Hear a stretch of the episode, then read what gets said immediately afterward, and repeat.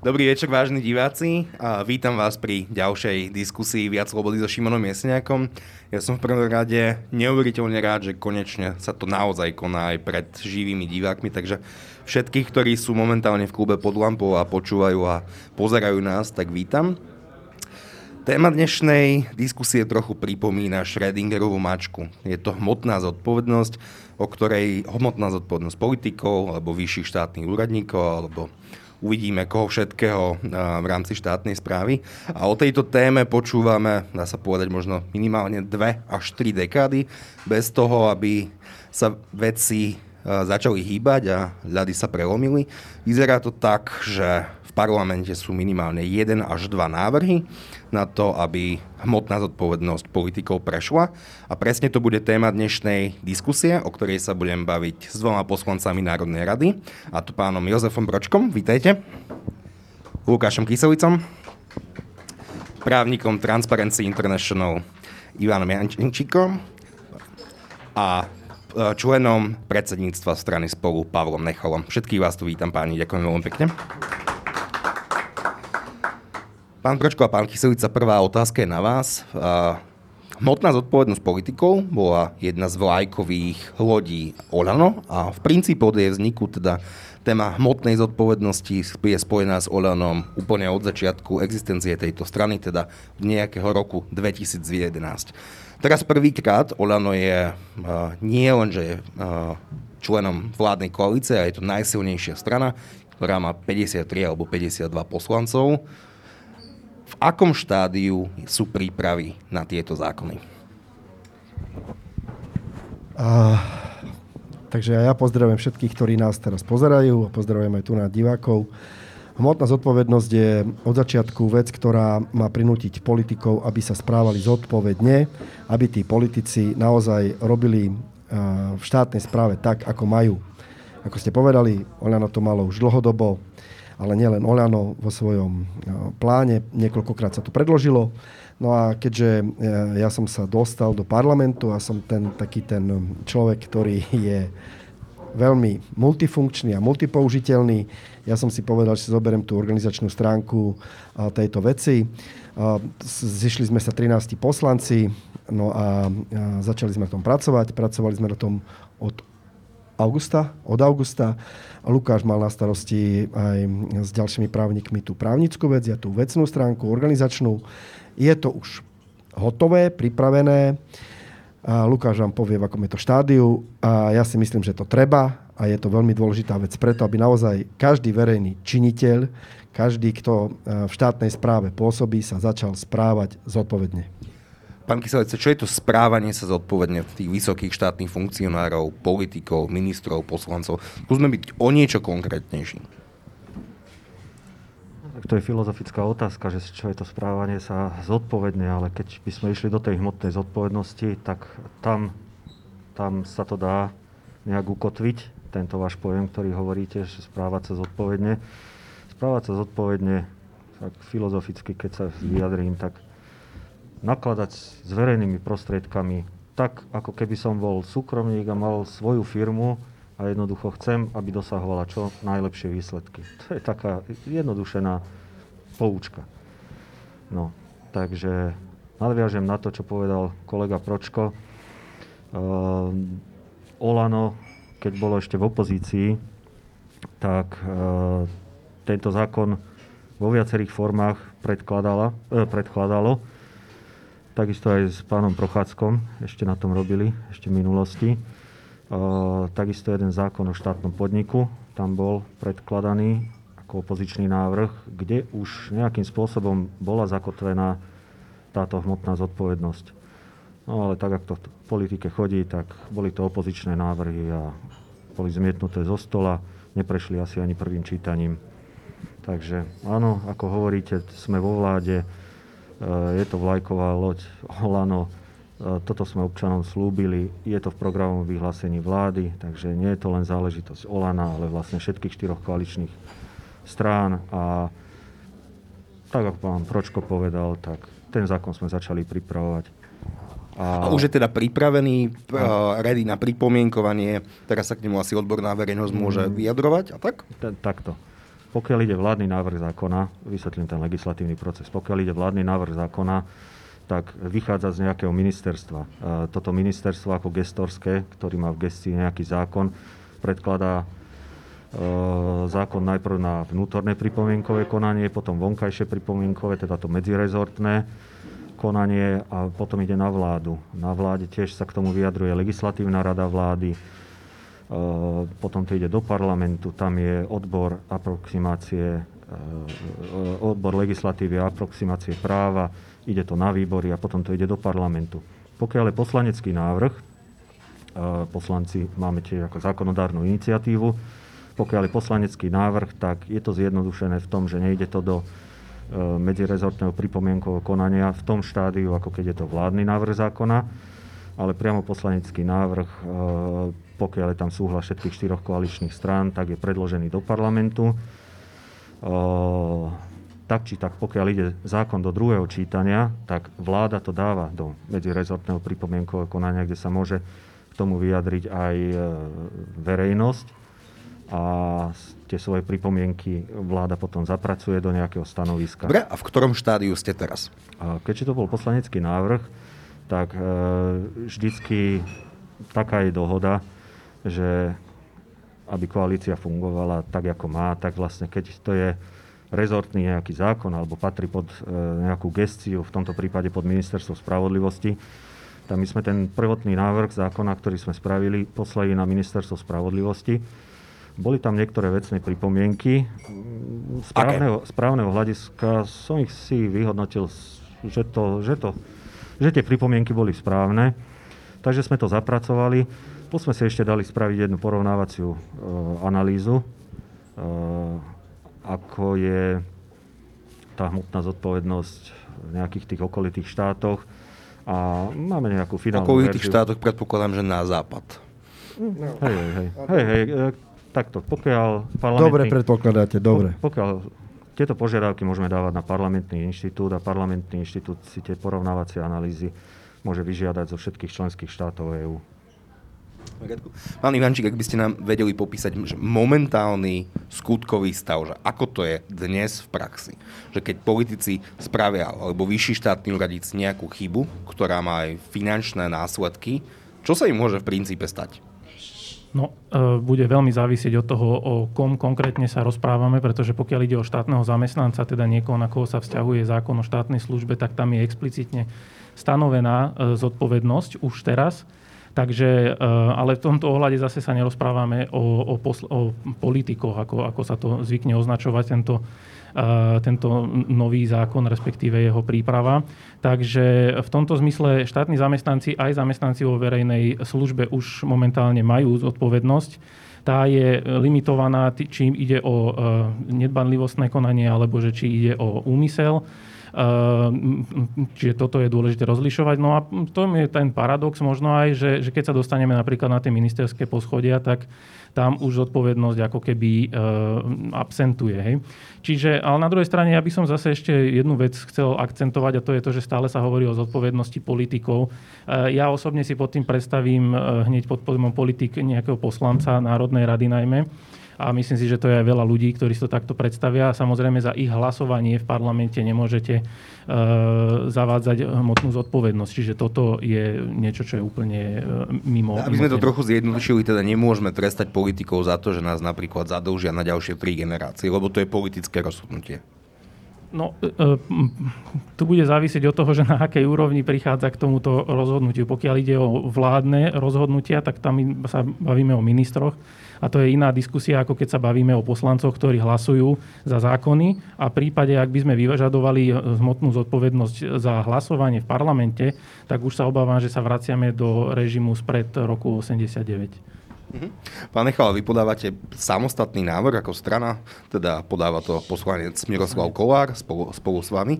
A v čom sa líšia vaše, ten, tento zákon, ktorý predkladáte vy, rovnako ako poslaneckú iniciatívu, od toho zákona, ktorý predkladá skupina poslancov ja som, Dobrý večer. Ja by som začal možno, možno širšie a vysvetlil celú tú protikorupčnú legislatívu, pretože aj táto potreba prijatia hmotnej zodpovednosti vyplýva z nejakej nálady, ktorá je v spoločnosti. A to presvedčenie väčšiny občanov je také, že treba viac kontrolovať volených predstaviteľov. Aj predstaviteľov, ktorí spravujú napríklad majetok štátu, štátnych podnikov v obchodných spoločnostiach. No a ak sa pozrieme na celú tú plejádu zákonov, ktoré tu už máme, tak nachádzame priestor na zlepšenia aj v tých už existujúcich zákonoch. Ono v zásade tá regulácia je, no, dá sa pomenovať v nejakej pyramíde, kde niekde na spodku tá najširšia základňa, najširšiu základňu tvorí politická zodpovednosť. Čiže politickú zodpovednosť sa vyvodzuje pri, mala by sa vyvodzovať pri naj, naj, najmenších prešlapoch a rieši sa, to, rieši sa to vo forme verejných diskusí a, a po, politici odstupujú, ak uznajú, a, že porušenie je natoľko závažné. Ďalšiu tú úroveň potom tvoria nejaké vnútrostranické predpisy, čiže politické strany vo, vo vnútri by mali mať nejaké etické komisie a mali by nejakým spôsobom zhodnotiť konanie svojich členov. Na, na, nad tým je rôzna regulácia administratívneho charakteru, čo je napríklad e, regulácia konfliktu záujmov, ktorú máme, máme na Slovensku, regulácia politických strán, ale, alebo aj rôzne civilnoprávne nároky, napríklad hmotná zodpovednosť v prípade, ak je spôsobená škoda. A úplne na vrchole je trestnoprávna zodpovednosť. Trestnoprávna zodpovednosť vždy nastúpi iba výnimočne, ak sú tie porušenia natoľko, natoľko závažné že je potrebné vyvodiť uh, trestnoprávnu zodpovednosť. No a mm, druhý argument, uh, alebo argument proti zavedeniu takéhoto nového inštitútu je taký, že bude príliš, uh, príliš šikanózny voči politikom, že nikto nebude chcieť ísť do politiky a nebude možné robiť odvážne politické rozhodnutia. Čom by bol šikanózny, alebo čo to znamená? No, závisí od toho, kto bude môcť iniciovať a za akých podmienok konanie voči politikovi, ale netreba nad, na, zabúdať na to, že v politické strany sa menia v nejakých volebných cykloch a ak príde nejaká nová garnitúra, tak nemali by, nemali by sme ani týmto zákonom vytvárať nejaký nástroj na šikanovanie tej predchádzajúcej garnitúry, ak tam nie, neexistuje nejaký právny základ pre takéto konanie.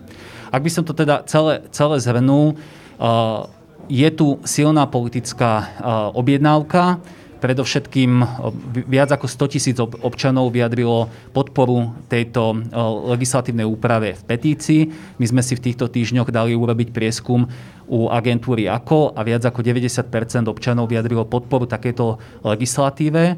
A o, teda je na stole, na stole aj konkrétny návrh, ktorý sme predložili do, do Národnej rady a je priestor na to, aby sme ho, o ňom diskutovali, aby sme hľadali riešenie, ktoré pomôže vystavať celú tú, celú tú pyramídu tak, aby o, jednak existovala zodpovednosť, ale súčasne sme vedeli aj garantovať, že to prostredie dovolí aj politické rozhodovanie. Asi by boli isté pochybnosti o tom prieskume, keďže keď by sme sa spýtali ľudí, či chcú viacej voľna, tak asi by tiež 90% ľudí povedalo, že áno, takže je, no, je normálne, že, že ten prieskum, prieskum dopadol tak, ako dopadol. Neviem, lebo má, máte viacero inštitútov, ktoré viete uplatňovať a nie všetky ľudia tak dostatočne chápu. A je to aj zásluhou, za, hnutia OLANO, ktoré od roku 2011 o tejto téme hovorí. V súčasnosti verejnosť je sil, vyjadruje silnú podporu tejto téme a preto je čas a priestor na to, keďže, keďže aj súčasná vládna koalícia deklaruje deklaruje ochotu príjmať protikorupčné opatrenia. Je tu čas a priestor na to, aby takéto opatrenia boli prijaté. Pán Kyselica, pán Bročko, vy ste spomínali, že teda porovnávate rôzne legislatívy aj zo západných krajín. A na čo teda prichádzate? Že v čom by sme sa mali najviac zlepšiť a z ktorých krajín a z ktorých zákonov by sme sa mali inšpirovať? Na toto povie Lukáš, ale ja by som chcel zareagovať na kolegov. To, čo predkladáme, by, nechcem, aby bol zákon pre ktorý sa budú báť ísť politici alebo verejní činitelia. To nemáš ich šikanovať, má to pôsobiť preventívne. A keď sa niekto bojí, že pôjde do verejného života s tým, že tam je nejaký zákon hmotnej zodpovednosti, no tak ten človek už tým, že sa bojí ísť do toho, tak už zadu niekde má niečo, čo by naozaj, keď som čestný človek a nemám sa čoho báť, pôjdem do verejnej funkcie a budem ju robiť. A ešte k tomu, že naozaj to predkladajú aj, tu predkladá toto pán Kolár, predkladali to už aj LSNS. Je to veľmi zaujímavá politická téma, dobré politické body. Pán Kolár je teraz opozičník e, v e, tomto. Ja budem rád, keď, e, keď ten zákon prejde a ja hovorím, nie je jedno, že či to prejde od Janka, Ferka alebo Pala, ale nech to prejde. Len je to dobré, marketingové, politické gesto, dobre si urobiť politickú reklamu na hmotnej zodpovednosti. U nás to tak nie je. Naozaj pol roka to robíme poctivo, zodpovedne a ten zákon nemá byť o tom, že sa má niekto bázdiť do verejnej správy uh, uh, pracovať, ale má práve naopak tých, ktorí tam robia to zle, potrestať. A, a momentálne a okamžite Čiže vám je v princípe jedno, že kto takýto návrh podá, podporíte akýkoľvek návrh, ktorý zlepší momentálny stav. Uh, uh, viete, nie je nám to jedno, lebo nám to nebolo jedno, lebo LSN sa presne urobilo, a ja sa ospravedlňujem tu na kolegovi, to, čo pán Kolár, pretože pre mňa je to čiste marketingový ťah aj z jeho strany. To ja som na výbore s ním, takže ja môžem posudzovať síce len zo svojho hľadiska, ale on tam predvádza veľmi veľké populistické veci teraz, pretože aj, aj spolu chcú ísť do vlády. Ako, ja si nemyslím, že by boli vytešení z toho, že teraz my vládneme. Oni sa chcú dostať do... do to je asi legitimné, no, že každá strana jasné, sa chce dostať jasné, do vlády. Chcú, takže budú robiť všetko preto. Ale to chcem povedať, že nie je mi to jedno. Uh, jedno mi to, ako ten zákon prejde. Chápete, že či to spraví ministerstvo, alebo či to spraví uh, Oľano, alebo či, sa, či si to zoberie aj SAS, ak si to zoberie aj SAS. Ja len hovorím, nech to prejde. Nech to je ja nie som ten, ktorý si na tom bude utrhávať politické body a nikdy som ich nerobil. Ja, ale že teraz, že ak to preloží ministerstvo, tak s tým ste v poriadku. Ak to preloží ktorákoľvek vládna strana, s tým ste v poriadku, ale ak by to predkladala opozícia, tam by ste reagovali inak. No samozrejme, však veď to je, my sme, my sme dohodli, sme koalícia, ktorá je, je, má problémy, ale tie koaličné, čo tu Lukáš spomínal, tie koaličné e, veci sa musia dodržiavať a, a musím povedať, že naozaj sa dodržiavajú. Pán Kyselica? nejde o to, že kto predloží ten zákon, ale aký zákon predloží. No, to je hlavné. To, to je hlavné, tak. lebo pozrite sa, od 2010. tu máme zákon o preukazovaní pôvodu majetku a môžete aj vypovedať, hoci kto povie, aha, a hoci kto môže povedať, že ten zákon je neúčinný, nevymožiteľný. Takže v tomto prípade tiež mali sme nejaký legislatívny návrh, alebo pozerali sme aj predchádzajúce návrhy, ktoré boli riadne v parlamente. Dobré boli návrhy, ale stále sú tam muchy, ktoré, ktoré jednoducho vychytávame. No, tak po, momentálne, povedzte potom aj, že ktoré sú to tie No muchy. napríklad momentálne aj ten zákon, nehovorím, po vecnej stránke sú tam dobré veci, niektoré, ale napríklad vy ste to predložili ako novelu zákona uh, 514 2003. No ale tento zákon upravuje uh, postupy za nezákonné rozhodnutie alebo nesprávny úradný postup, z ktorého vznikla táto škoda e, fyzickej osoby alebo právnickej osoby. No a zodpovednosť verejných funkcionárov pri nakladaní s verejným majetkom je naopak e, zodpovednosť osobná. Zodpovednosť konkrétnej fyzickej osoby, nie štátu. Pričom v tomto prípade škoda vzniká štátu a štát má konať a uplatňovať sankcie voči verejnému funkcionárovi. Napríklad. Dobre, a skúsme si to teraz predstaviť v praxe. Teraz vymyslím na rýchlo modelový príklad minister hospodárstva, obrany, to je jedno úplne čoho, rozhodne, že ideme nakúpiť stíhačky, agrárne stroje, hocičo a vyberie podľa neho najlepšiu ponuku, alebo s nejakou komisiou vyberie najlepšiu ponuku, ale potom sa zistí, že tie kritériá boli ušité pre tú firmu, alebo sa zistí kadečo nejaké, nejaké pochybenia pri verejnom obstarávaní. Tak za to by mal byť ten minister, alebo štátny tajomník, alebo niekto hmotne zodpovedný. Takto si to máme predstaviť? Je to na dlhšiu debatu, ale e, v princípe áno. V princípe áno, ale napríklad čo vy hovoríte, že niekto zámerne skreslí eh, nejaké údaje vo výberovej komisii, tak tam ja už vidím úmyselné konanie, ktoré môže eh, mať trestnoprávnu ktoré môže mať aj trestnoprávnu do, dohru. A takisto ani minister, aby sa teraz nebali ľudia byť ministrami alebo nejakými tými vysokými úradníkmi. Každý, kto dostane nejaké zadanie alebo nejakú úlohu, a má byť za to zodpovedný, tak my tiež do zákona dávame tú exkulpáciu, vlastne vyvinenie sa. Taký minister možno denne podpisuje 10 nejakých zmluv, ktoré majú 50-60 strán. On to nemá naozaj možnosť študovať. On sa spolieha na tie odborné útvary, ktoré mu to všetko pripravia. Takže Takže všade musí byť nejaký ten postup. Ja len chcem doplniť, že uh, tu na, uh, pán kolega uh, z Transparenty International hovoril o, o politikoch, ale to by nemali byť politici, mali to byť verejní činiteľi. A my hovoríme o verejných činiteľoch, pretože si predstavte príklad, ja vám poviem príklad, že naozaj si niekto dá vypracovať posudok, niekto vám vypracuje posudok a ten, čo zadáva ten posudok, minister zadáva posudok, tak ten posudok povie, že vieš čo, správ to tak, aby bolo dobre tak aj ten, ktorý robí ten posudok a súhlasí s tým ministrom, lebo minister nebude za to zodpovedný, pretože posudok je urobený tak, ako je urobený, tak každý ten, kto pochybí z toho, z toho procesu, z toho procesu, by mal byť e, zodpovedný za tú škodu, lebo takto sa to robilo. A, a nie každý uh, úradník, nie každého úradníka chceme postihovať, nie každého, nie každého naozaj zodpovedného človeka. Len tých, ktorí páchajú na základe toho, že im žiaden zákon uh, ne, neklepe po prstoch, tak si to dovolia robiť. A dovolia si naozaj, uh, uh, poviem to expresívne, kradnúť takýmto spôsobom. A toto nie. Chceme odstrániť to hmotnou zodpovednosťou, že keď politik alebo verejný činiteľ urobí niečo, alebo ne, na štátnej zakázke, čo je dokázateľne, dokázateľne um, trestnoprávne, tak budeš za to aj hmotne zodpovedný. Takže chcete tak. prepojiť trestnoprávnu a hmotnú zodpovednosť.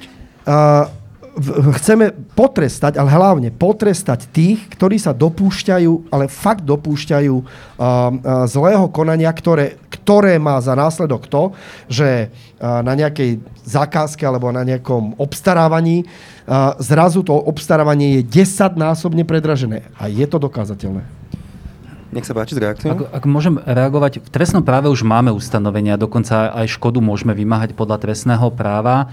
Uh, čo má priniesť táto úprava viac, je, je skôr rozšírenie tých skutkových podstat alebo možných porušení, alebo za, založiť nové zodpovednostné vzťahy. A pokúsim sa vysvetliť aj tú hranicu, že, že kde keby, je... Keby sa dalo, skúste to potom vysvetľovať na príklade, aby sme Áno, neboli tak abstraktní. Pre, pre, presne takto chcem uh, vysvetliť, že môžeme si zobrať primátora mesta, ktorý má pred sebou nejaké rozhodnutia, a to, čo, na čo by sa nemala vzťahovať hmotná zodpovednosť, sú rozhodovania, ktoré patria po tú, tú výnimku politického rozhodovania, teda rozhodovanie o tom, že čo chce robiť a či chce niečo robiť.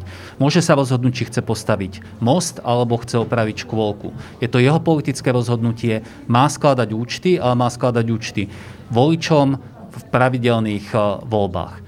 Toto by malo byť vyňaté z hmotnej zodpovednosti, teda rozhodovanie, rozhodovanie takéhoto politického charakteru. Sekunda, páni, vy s týmto súhlasíte s touto časťou?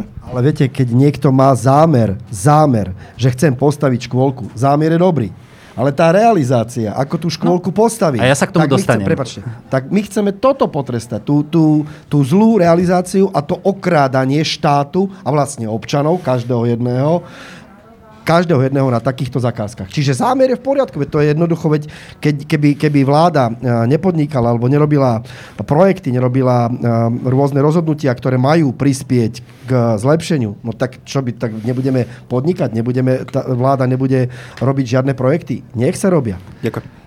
Inými slovami, hmotná zodpovednosť nebráni politikom, aby robili politické rozhodnutia, môžu robiť aj odvážne rozhodnutia, ale e, ak už pristúpia k nejakej realizácii, čiže rozhodujú, ako sa má niečo realizovať, tak na to máme popísané konkrétne postupy. Či je to už verejné obstarávanie, alebo sú to iné predpisy, ktoré prísne regulujú, ako sa to má uskutočniť.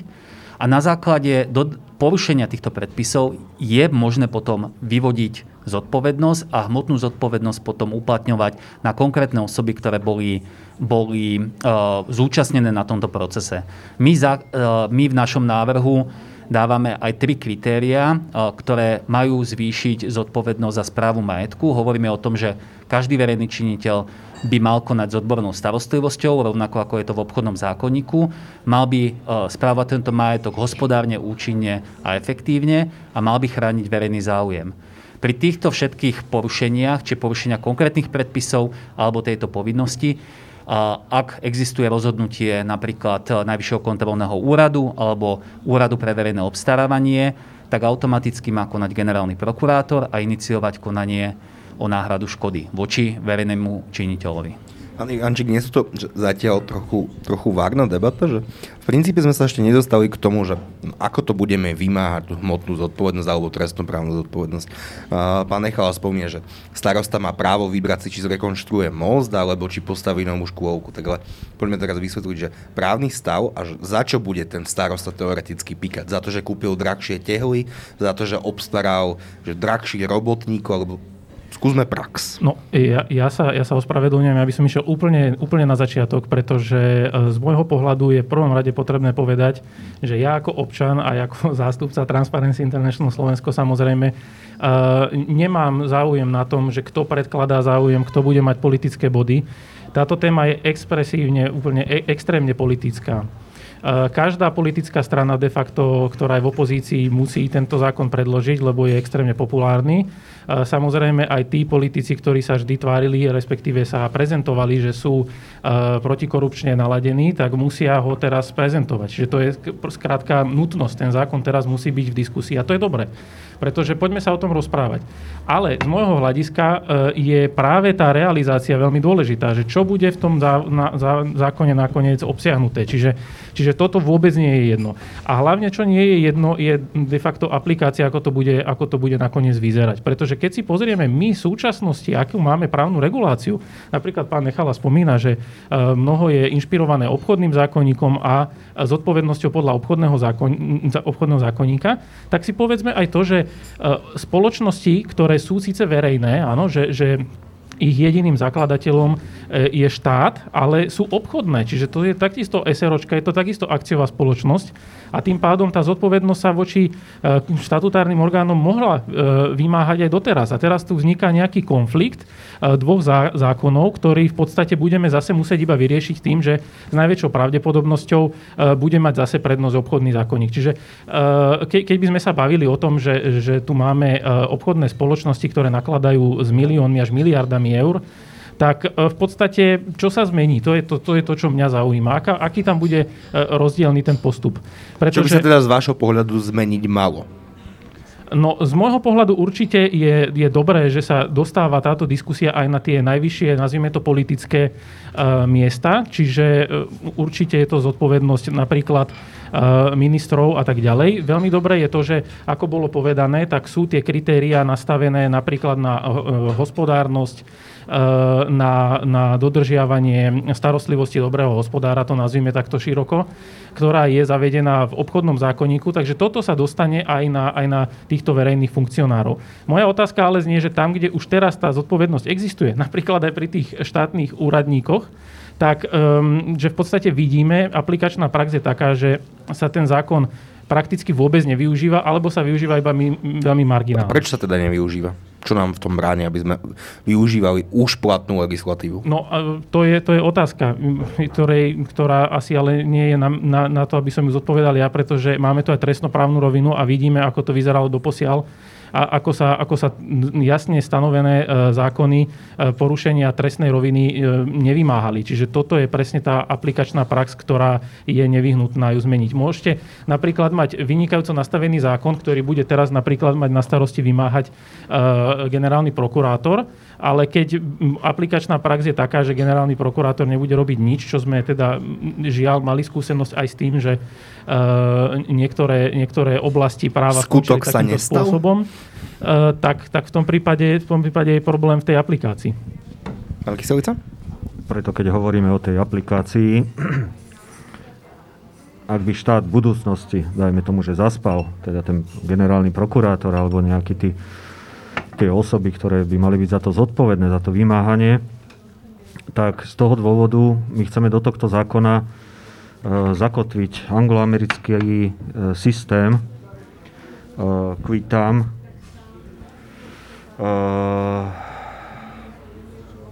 tzv. akcio popularis.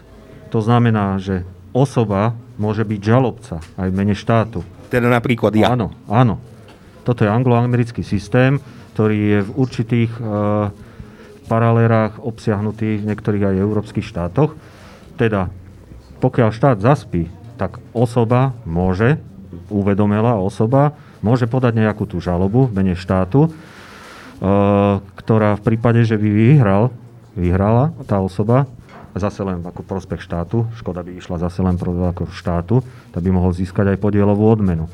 Dávame tam nejakú lehotu, kde by do toho vstúpil prokurátor a prokurátor by sa mohol stať hlavným žalobcom tomto Teda, prípade. ja to skúsim zjednodušiť. Teda ja zažalujem niekoho Áno. a následne moju žalobu prevezme generálny prokurátor alebo nie, niekto z prokuratúry? Uh, hlavný, žalobca, hlavný žalobca by mal byť ten prokurátor, generálny Čiže prokurátor. ale- generálny prokurátor, okresná jasné. prokuratúra, teda áno, áno, to, to, už si, to už by si prokuratúra upravila podľa nejakej tej výšky škody alebo proste výšky zákazky alebo podľa toho, že kto by bol žalobca, či okres alebo kraj. A automaticky, keď by tu tá žaloba bola, tak on už vie posúdiť, či tam nejde aj o trestnoprávnu rovinu. Teda on ako žalobca mene štátu by žaloval a vy ako občan, pokiaľ by ste boli vedľajší účastník, tak, tak by ste boli takisto žalobca. Toto je angloamerický princíp, ktorý v určitých paralelách, ho, hovorím, funguje aj e, v tomto európskom práve. A nie je to veľmi ľahko zneužiteľné, lebo úplne, že modelová situácia, chcem robiť nejakému vysokému štátnemu úradníkovi zle, tak dám dokopy 200 ľudí, ktorí na ňo podajú žalobu. Čo, kto mi v tom zabráni? No, š- no, no len v krátkosti. Jasné, že myslíme na to, aby e, ľudia nezahlcovali nejaké tie súdy. Takže či by tie podania mohli robiť len kvalifikované osoby, teda prostredníctvom advokáta alebo ako, ale v prvom rade, pokiaľ to posúdi prokurátor, že nič také nie je, aj súd... Čiže prokurátor to vie zmietnúť zo stola, že pozrie si Eh, žalobu, Nevie tá žaloba, tá žaloba, keď by to išlo podľa uh, civilného sporového poriadku, tak tam musí súd rozhodnúť. ale to je civilný spor? To nie, je to civilný spor, alebo obchodný spor, alebo trestnoprávny nie, nie, spor? nie, nie, uh, to, už, to, už sú, to už sú procesné veci, podľa ktorého by sa riešili. Ja len chcem tak do, do, na vás reagovať, že viete, aj teraz to je. Keď sa teraz 200 ľudí spojí, tak, tak eh, dajú takú žalobu. To stále je. To dobro a zlo. A tento zákon by mal z vecného hľadiska naozaj pôsobiť preventívne. A ako povedal tu na uh, mena si ja veľmi ťažko. Pán Ivančík? Pán Ivančík, prepačte, ospravedlňujem sa. prepačte. Viem, že ste Transparenty International a že ste robili, že ste robili a že aj robíte poradenskú vec, to sa mi veľmi páči. A, a pochválil som ho. A, e, chcem povedať, že to, čo povedal pred chvíľočkou, je, že naozaj a, to predkladali tie zákony, tento zákon opoziční politici alebo opoziční poslanci vždy. Teraz sa to zmenilo a teraz to naozaj predkladá vládna strana, najsilnejšia vládna strana a to je dôkaz toho, že nielen rozprávať o tom treba, ale treba to aj konať. A ten zákon treba pridať, pri, prijať naozaj preto, aby, tá, aby tí, tí verejní činitelia mali nad sebou, ja to nazvem trošku naozaj expresívne, bič, ktorého, ktorého sa budú báť. Ale len tí zlí a tí nepoctiví.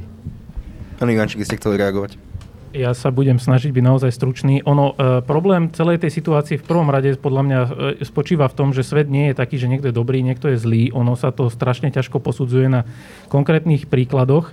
To je prvá vec. Druhá vec je, uh, druhá vec je ten aspekt, uh, akým procesným spôsobom uh, to dať dokopy. Pretože pokiaľ my zavedieme princíp, ktorý možno v angloamerickom systéme funguje, ale u nás je úplne iná právna kultúra, úplne iné faktické a právne prostredie, tak to môže vypáliť veľmi zle. Pán Nechala naznačil, že sa obáva možného šikanózneho použitia takéhoto zákona. Je to niečo, s čím sa stotožňujem. Môže to, môže to byť veľmi nebezpečné. Ja iba dopoviem, ak môžem.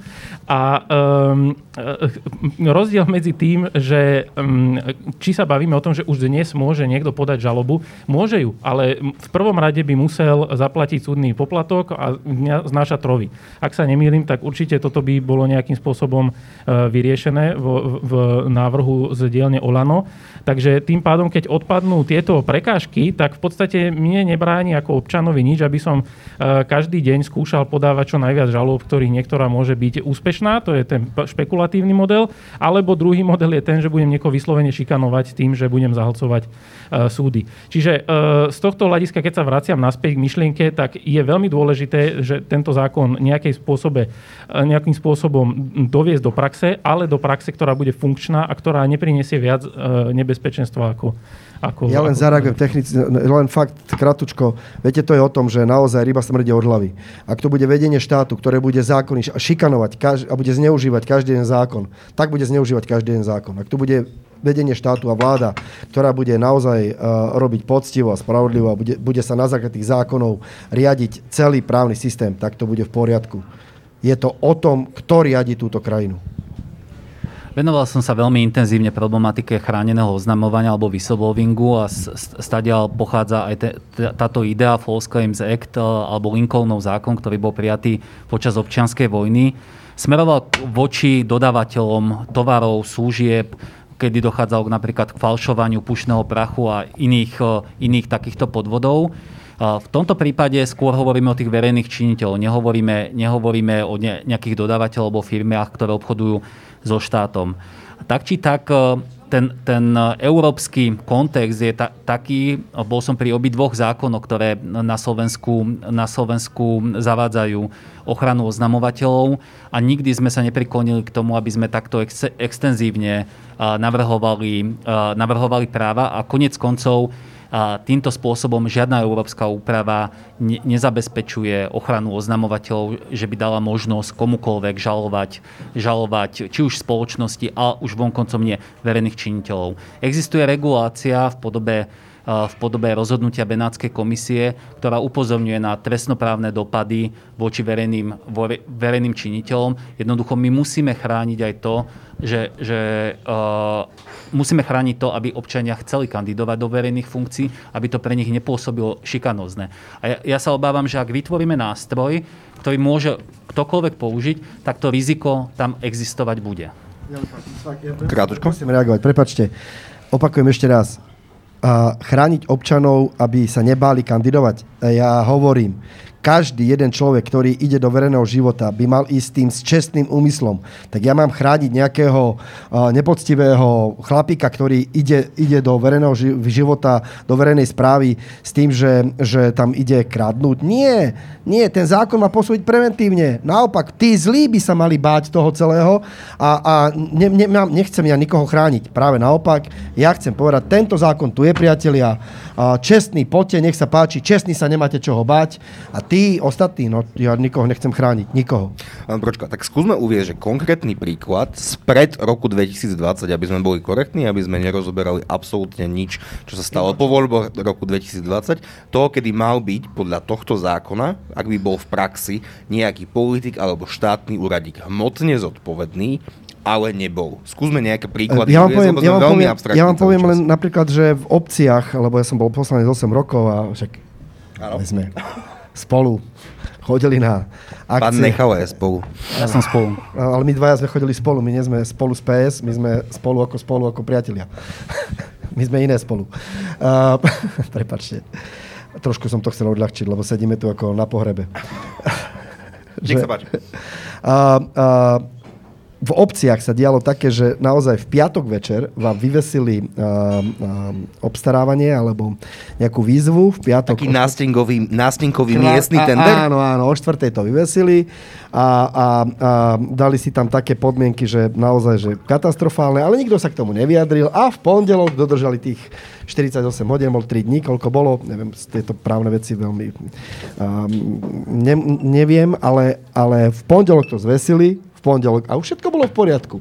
Nikto nikoho nepotrestal. Ale zase sa vrátim k tomu, čo som povedal, že to je presne o tom, že tu sa všetko zametalo pod koberec. Tu všetky tie veci, viete, keď um, vládne, tri vládne strany, ktoré tu boli, tak si robili, čo chceli.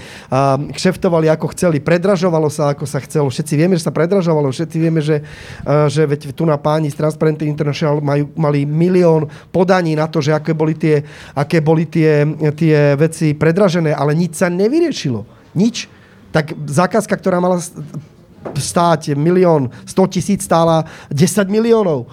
Tak ako bolo, bolo dokázateľné, že to nie je ekonomické, že naozaj tá sa stal podvod, ale nič sa neriešilo. Toto má skončiť. Toto. Čiže sa povedalo v skratke, že je to tzv. lege artis, lebo sa dodržala regula zákona, nástenkový tender prebehol. Takto? Pán Ivančík, vy trošku krúčite hlavou, tak skúste zareagovať. No, e, ja iba narážam na to, že, že skrátka, pokiaľ už doteraz sme mali niektoré e, zodpovednostné vzťahy, ktoré sme tu už niekoľkokrát opísali a tie neboli dodržiavané, tak skrátka e, tam ide o tú aplikáciu. Opäť sa vraciame k tomu, že ide o tú aplikáciu. No v poriadku, ale tým pádom z toho vychádza, že my potrebujeme zmeniť aplikačnú prax a že toto je len akási nadstavba, že potrebujeme začať vymáhať nariadenia a zákony, ktoré už máme platnosti? Nie, ex- existuje disproporcia. To je jednoznačne existuje disproporcia pri volených, volených predstaviteľov. Jednoducho oplatí sa ľuďom chodiť do ministerských funkcií, lebo nehovoríme skôr o poslancoch, skôr hovoríme o, o ministroch, tí, ktorí rozhodujú o tendroch, rozhodujú o, o nakladaní s veľkým štátnym majetkom, tak pri tomto nakladaní môže dôjsť k porušeniam a často dochádza. A tie porušenia sú aj pomenované. My máme množstvo množstvo rozhodnutí Úradu pre verejné obstarávanie, kde boli uložené pokuty. Napríklad, keby bol takýto prípad e, obce, tak obec dostane pokutu. Ale podľa súčasného právneho stavu to zaplatí obec a nepodiela sa na tom ten verejný činiteľ týmto sa zmení, takúto právnou úpravou sa zmení, zmení ten zodpovednostný vzťah a je možné takúto škodu vymáhať voči konkrétnej osobe. Teda zmena by bolo, že nie ministerstvo dostane pokutu, alebo štátna firma dostane pokutu, ale konkrétny človek v manažmente alebo v ministerskej stoličke dostane pokutu, teda Do, bude hmotne pokutu, zodpovedný. Dostane pokutu inštitúcia, ale tie závery UVO podľa nášho návrhu, ktorý je v parlamente a bude sa prejednávať na prebiehajúcej schôdzi Národnej rady, táto správa, napríklad UVO, pôjde potom generálnemu prokurátorovi a ten ex ofo musí konať. Ak by nekonal, dali sme tam ešte poisku, že 30 poslancov môže iniciovať takéto konanie bez ohľadu na to, či generálny prokurátor začne alebo nezačne. 30 poslancov zoženiete pomerne ľahko, tak nemôže byť aj to nejaký nástroj šikany, že chcem vytvoriť istý politický tlak, čo je úplne legitímne, tak sa dohodnem s dvomi stranami z opozície, alebo s jednou veľkou a začnem podávať x tých podaní na toho ministra, čím zahotí ministra, bude sa tomu musieť politicky venovať. Nie je aj toto nebezpečné? No, poiska je v tom počte poslancov. Samozrejme, k zneužitiu každého nástroja môže dochádzať. Tá, tá poiska z našej strany je, že opierame tento nástroj, hmotnú zodpovednosť o existujúce inštitúcie. Hovoríme o kontrolných orgánoch, hovoríme o generálnom prokurátorovi, hovoríme o súdoch. Čiže nevytvárame akoby nové nástroje, ktoré sú mimo fungujúceho štátu a samozrejme bude treba dovybaviť a, a podporiť, aby lepšie fungovalo aj UVO, aby lepšie fungovalo aj NKU, ale veríme tomu, že štát môže dobre fungovať vtedy, ak fungujú dobre aj kontrolné orgány. Pán Kyselica, skúsite teda vy skúsiť povedať príklad z minulosti, že ak by bola váša novela platná, kto by na to napríklad doplnil. Môžete ísť ľubovoľne do minulosti, kto by na to doplatil. Konkrétny minister z minulosti, akýkoľvek z akejkoľvek strany. Nejaký známy medializovaný príklad, ktorý nemal žiadnu koncovku. Ešte v krátkosti sa vrátim k tomu, čo tu už aj bolo povedané. Áno, e, trestné konanie je ultima ratio. Teda to je posledné, čo sa má ako v trestnom konaní robiť. Nie každé e, navýšenie tých verejných financií je trestný čin. Na to tiež treba poukazovať. Takže trestnoprávna rovina je na, naozaj až konečná. A v tomto prípade tým žalobcom, pokiaľ by bol generálny prokurátor, on by to už vedel zhodnotiť napríklad. Keď sme boli pri tom konkrétnom prípade, napríklad e, nadácia Zastavme korupciu upozorňovala úrad vlády, ešte minulú vládu, tuším pána Pellegriniho, na nejaké e, netransparentné verejné obstarávanie. A Úrad pre verejné obstarávanie uložil úradu vlády pokutu a takisto aj odvolací orgán úrad, e, úradu verejného obstarávania potvrdil, teda rada potvrdila túto pokutu a teraz terajšia vláda, terajší úrad vlády zaplatil pokutu. Ale komu sa zhmotní? Lebo zase ten úrad vlády je štát a štát to zo svojej kasy zaplatí štátu. Štát dáva štátu pokutu. Dajme tomu. No a teraz kto? Komu sa to zosobní? Komu? Nemusí to byť trestný čin, ale v tomto prípade by mohla nastať táto osobnostná zodpovednosť. No, e, ak môžem, tak ja na to nadviažem. E, presne ako e, pán Nechala povedal, tak v podstate toto je, prečo je ten zákon dôležitý. Áno, sú momenty, kedy sa momentálne zodpovednosť nedá zhmotniť konkrétnym osobám a preto to treba vyriešiť. Ale čo som sa ja snažil povedať, možno to nebolo dosť explicitné, alebo som to nestihol dopovedať, Problém je v tom, že aj keď bude táto možnosť, že budeme mať prípad, kedy nám kontrolný orgán alebo orgán nejak dohľadu skonštatuje, že došlo k porušeniu, bude uložená pokuta, tak sa opäť dostávame k tomu, že minister alebo aj starosta na nejakej obci, primátor a tak ďalej nedokáže skontrolovať všetky možno tie procesy, ktoré tam prebiehajú. A teraz sa ideme opätovne baviť o tom, že ten, ten proces zabezpečovalo neviem koľko ľudí a jednoducho proste tam nastane opäť ten, tá situácia, kedy sa začne hľadať e, miera zodpovednosti, e, či už to bolo na, na tom konkrétnom ministrovi alebo na tých e, ľuďoch. Čiže e, v tomto ohľade je možno tá procesná stránka ešte dôležitejšia, než si my teraz uvedomujeme, pretože opätovne chcem nadviazať na to, čo som povedal, ide o tú aplikačnú prax, ako to bude vyzerať. Aj to, keď je dnes napísané napríklad v návrhu zákona, že je zodpovedný ten, kto koná za nejakú tú inštitúciu, štát alebo a tak ďalej, tak je otázne, ako to bude o 10 rokov vykladať e, napríklad judikatúra. Že či to bude osoba konajúca na základe poverenia, či to bude niekto konajúci na základe plnomocenstva a tým pádom sa dostávame opäť úplne mimo e, rámca tých ľudí, ktorých sme chceli postihovať, pretože sa nám dostane do kontradikcie tento nový zákon so zákonom o štátnej službe, o výkone práv vo verejnom záujme a bude otázka, ako, ako ktorú limitáciu potom na ktorú limitáciu prihliadnúť. Hej?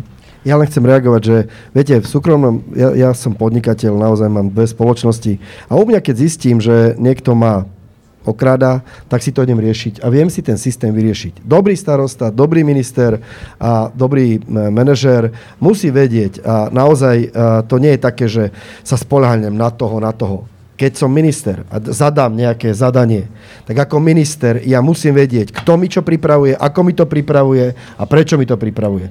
Ale tu na nás, viete, 30 rokov učili uh, politici a verejní činiteľia, že niekde 2 miliardy sme...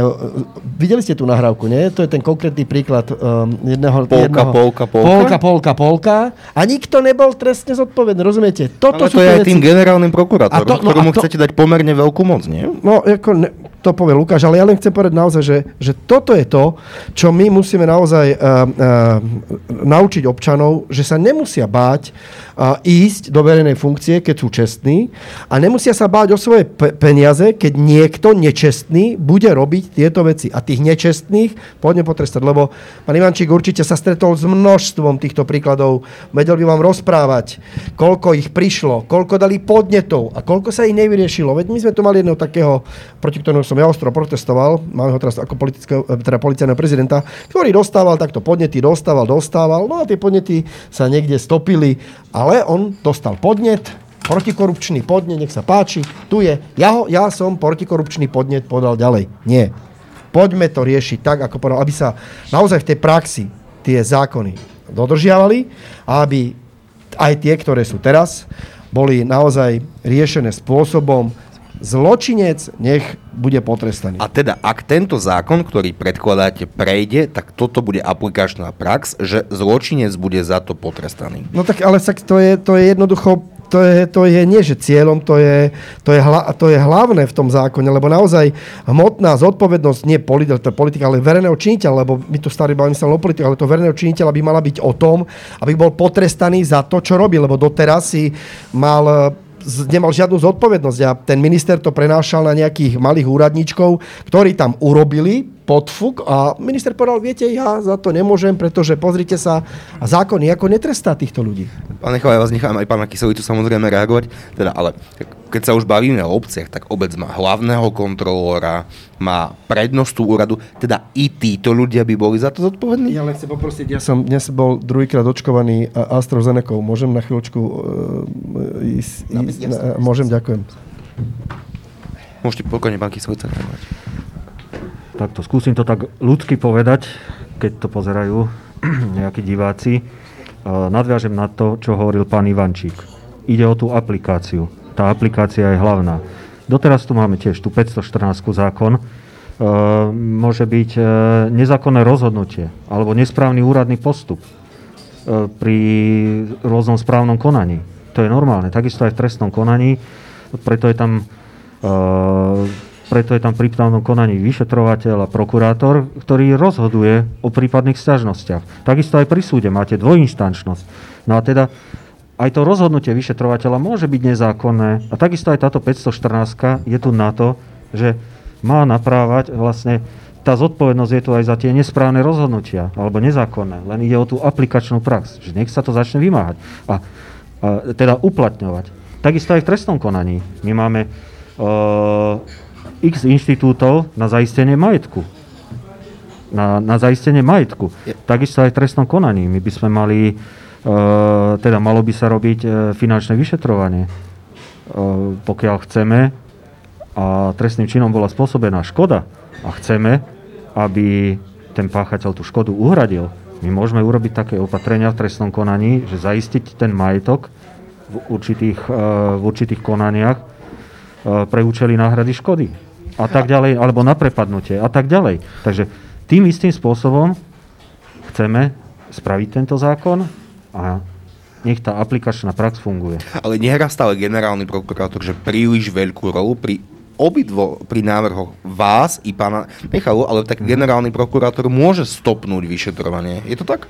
Áno, ale, no, tak, ale, ale, ale toho, a nie ale je to toho... tým pádom tak, že dokým nezmeníme i fungovanie generálnej prokuratúry, napríklad na štátne zastupiteľstvo, tak bude kľúčové to, aby som bol dobrý kamoš s no. generálnym no, prokurátorom? Pozrite sa, spravil sa protischránkový zákon, uvedomelé osoby, napríklad, ja nechcem menovať, Skús, skúsme menovať, aby sme boli konkrétni. Ja neviem, napríklad pán Valček na Žilinský súd podával oznámenia. A naozaj, naozaj malo to efekt. Aj transparency. Aj transparency, pardon. Uh, preukázalo sa, preukázalo sa, že naozaj podali to ako kvalifikované osoby, mali o tom znalosti, podanie bolo kvalifikované, sa to vyhodnotil, že naozaj a došlo k tomu výmazu z registra partnerov verejného sektora. A v tomto prípade tá moc by bola na generálnom prokurátore, ale napríklad aj v PVVčku máme, Eh, že prehodnotí sa nejaká forma eh, treba z tej um,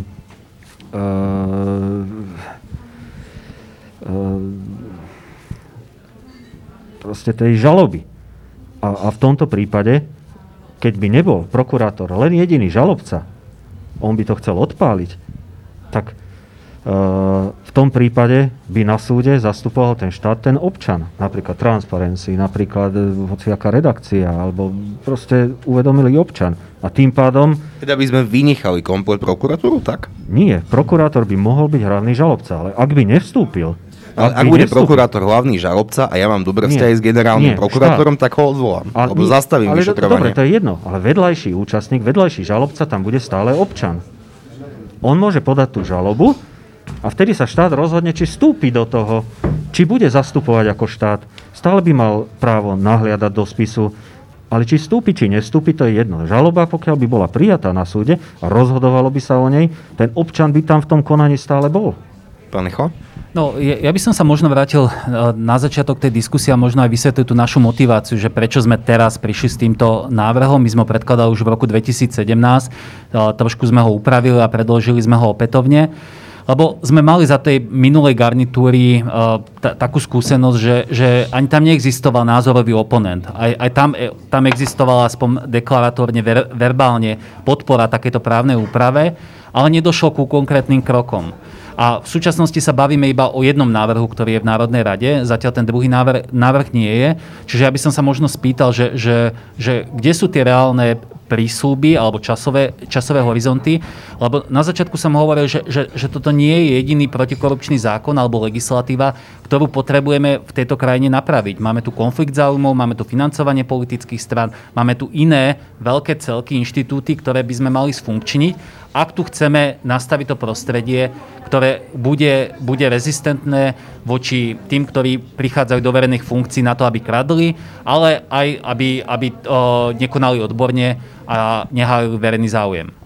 Ja chcem odpovedať, um, ja vám odpoviem. Um, viete, v tej koalícii sú naozaj štyri strany, ktoré uh, sa musia dohodnúť. Keď sa nedohodnú, tak to nebude. Pán Kolár odišiel z tej koalície a bol v strane, vďaka ktorej sa dostal do, do vysokej politiky, vďaka e, za ľuďom.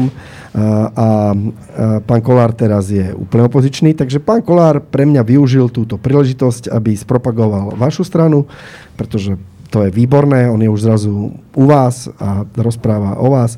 Takže toto je pre mňa práve to, že to teraz predkladáte, je len taký politický ťah, pretože neprišiel za nami a ne, nepovedal, že idem s vami spolupracovať, chcem vás, chcem vám pomôcť, poďme to robiť spolu, spolu, poďme to robiť spolu. Takže uh, tak, no a náš, to, že ešte to nie je v tej Národnej rade a je to hotové, tak to je na základe toho, že sme zodpovední a zodpovední voči našim koaličným partnerom. Koaliční partnery s tým majú nejaký problém? Uh, no viete, s, s každým má niekto nejaký problém. Uh, je to okay. naozaj napríklad, že čo ja viem, že, jak tu hovoril Luka, že dajme tam pokutu nízku, dáme tam pokutu vysokú, aká je tá pokuta, to sa všetko, to je naozaj, každý jeden má iný názor. My dva nemáme rovnaký názor na vec a, a keď, keď dospieme k tomu štádiu a už dospievame k tomu štádiu, tak to predložíme. Ale zároveň Ale hovoríte, že ste na tom pracovali od augusta. A od augusta, áno. A od augusta sa nevedela nájsť hoda na výške pokuty? Uh, uh, nie, práve, že my sme to, pri, viete, to je tak, že toto je zákon, ktorý chceme pripraviť spôsobom, že bude naozaj dobrý, že tam nebudete môcť na, nachádzať veci, o ktorých správne tu nahovorili aj uh, páni, uh, ktoré sú diskutabilné, aby sa to naozaj vyčistilo vyčistilo, aby sa to vyčistilo vecne, právne, aby to malo naozaj tú, tú aplikačnú prax takú, aby sa to mohlo používať. To znamená, že ten, ten pol rok nebol o tom, že sme každý týždeň sme mali dve stretnutia, a robili na tom právnici, robilo sa na tom, vychádzali sme aj zo zákonov, ktoré, ktoré sa predložili, samozrejme, ako tie zákony na, našli neboli... ste tam nejaké výhrady v našom, nie, našom návrhu? Nie, ako, prepačte, my sme vychádzali z toho a ja viem, že ste to predkladali, to znamená, že, že nenašli sme, ja som to aj hovoril, že mne to je jedno, kto to predloží, jedno, v, to, v tej takej občianskej. Ale my to robíme pol roka a po tej takej... To je už takmer rok od augusta. Od augusta, áno. áno. Ale, ale, ale to nebolo také, že sa na tom nerobilo. Jednoducho na záver tohoto svojho vystúpenia chcem povedať, nepredložili sme to do, do no, parlamentu kvôli tomu, aby naozaj nedošlo k nejakým nedorozumeniam medzi v koalícii, lebo koalícii sa musí dohodnúť. Kolár sa nemusí dohodnúť s nikým, tento tam predloží. A, a, nedorozumenia a, a povie, technického a zamerania? A politicky to bude také, že pozrite, vidíte, ja to predkladám, ja som to už urobil, oni o tom len rozprávajú. Toto je čistý politický marketing, ktorý už prevedli aj, uh, neviem, či LSNS nová, či stará, oni sú teraz takí novostarí, ale predložili to už aj to oni do, do parlamentu. Nech sa páči. Pozrite sa, stretne sa 10 právnikov, tak máte 12 správnych názorov. Je tak, pán Ivančík. Napríklad obyčajná drobnosť. Či tam použiť verejný funkcionár alebo verejný činiteľ.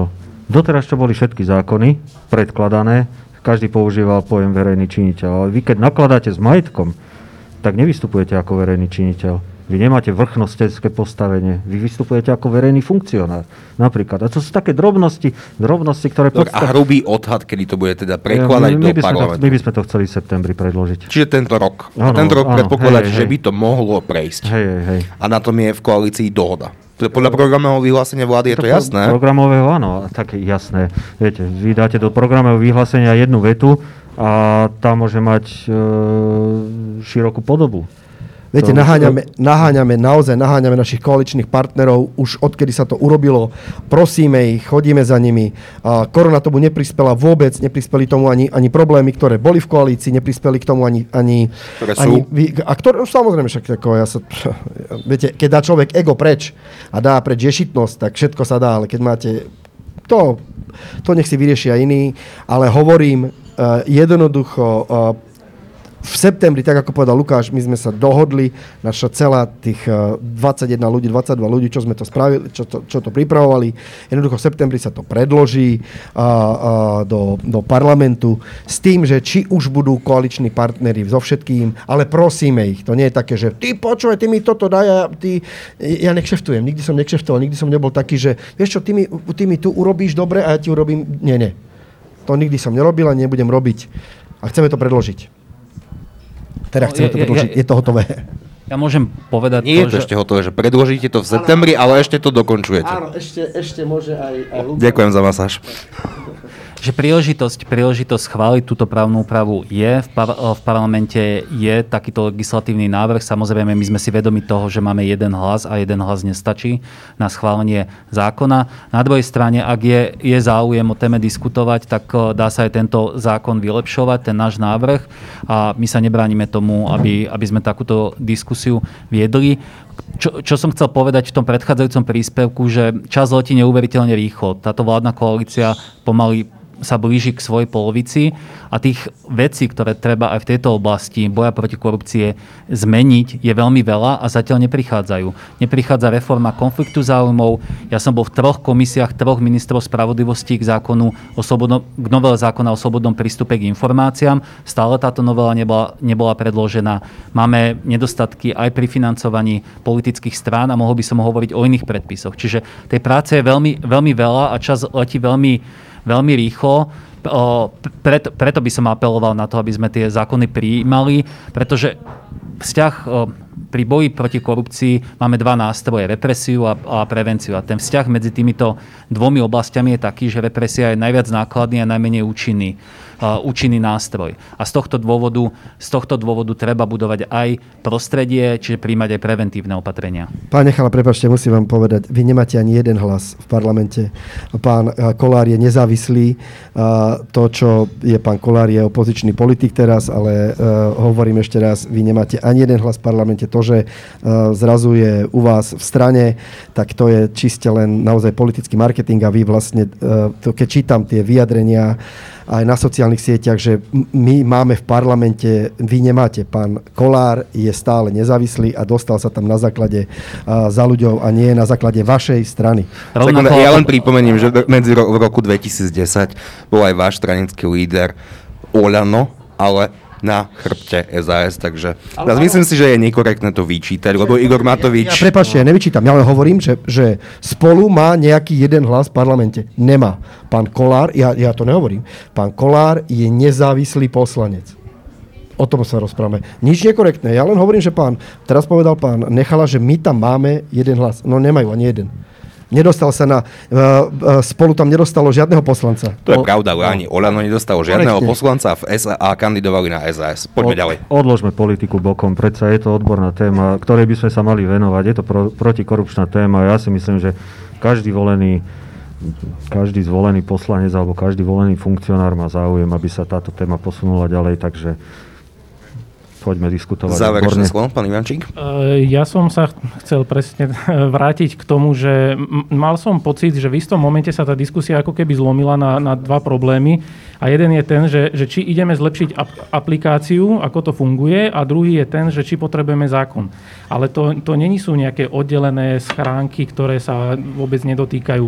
Ten, ten rozšírenie zodpovednosti je super vec, na ktorú sa treba zamyslieť, vy, vy, vyriešiť tie procesné problémy a zaviesť ju v takej miere, aby bola funkčná. To je, to je, určite, to je určite pravda. Ale druhá vec je tá, že Slovensko má stále má extrémne veľa problémov v aplikácii práva, ktoré my by sme na ne ani nemali nad, nad, nad tým rozsahom, akým sme my s ním zapodievame za posledný rok, 2, 3, 4, je proste niečo tak, eh, tak strašné, že, že to v normálne funkčnom eh, systéme s právnym štátom by nemalo ani eh, takéto otázky by sa nemali vôbec objavovať. Čiže chcem tým povedať, že tá aplikácia je extrémne dôležitá a páčil sa mi ten príklad s registrom partnerov verejného sektora, pretože tie podnety naozaj my podávame a je, je dobré vidieť, že naozaj ten súd funguje v Žiline, že robí si svoju úlohu a toto je práve ten moment, že, že vďaka tomu, že súd robí to, čo má, tak celý, celý ten mechanizmus funguje. A presne to je to, čo sa snažíme povedať, že my by sme sa tu vôbec nemali rozprávať o tom, že či generálny prokurátor bude robiť svoju robotu tak, ako mu to káže ústava a ostatné zákony. To je proste predpoklad, ktorému sa my musíme dostať, že to tak funguje. Pretože pokiaľ to tak nebude, tak e, môžeme mať napísané e, na papieri v prakticky hocičo. Veľmi dobré. Skvelé záverečné slova. Páni, ďakujem veľmi pekne, že ste prišli. Ďakujem pekný večer. Ďakujem pekný ďakujem večer. Pekne. A ja ďakujem veľmi pekne.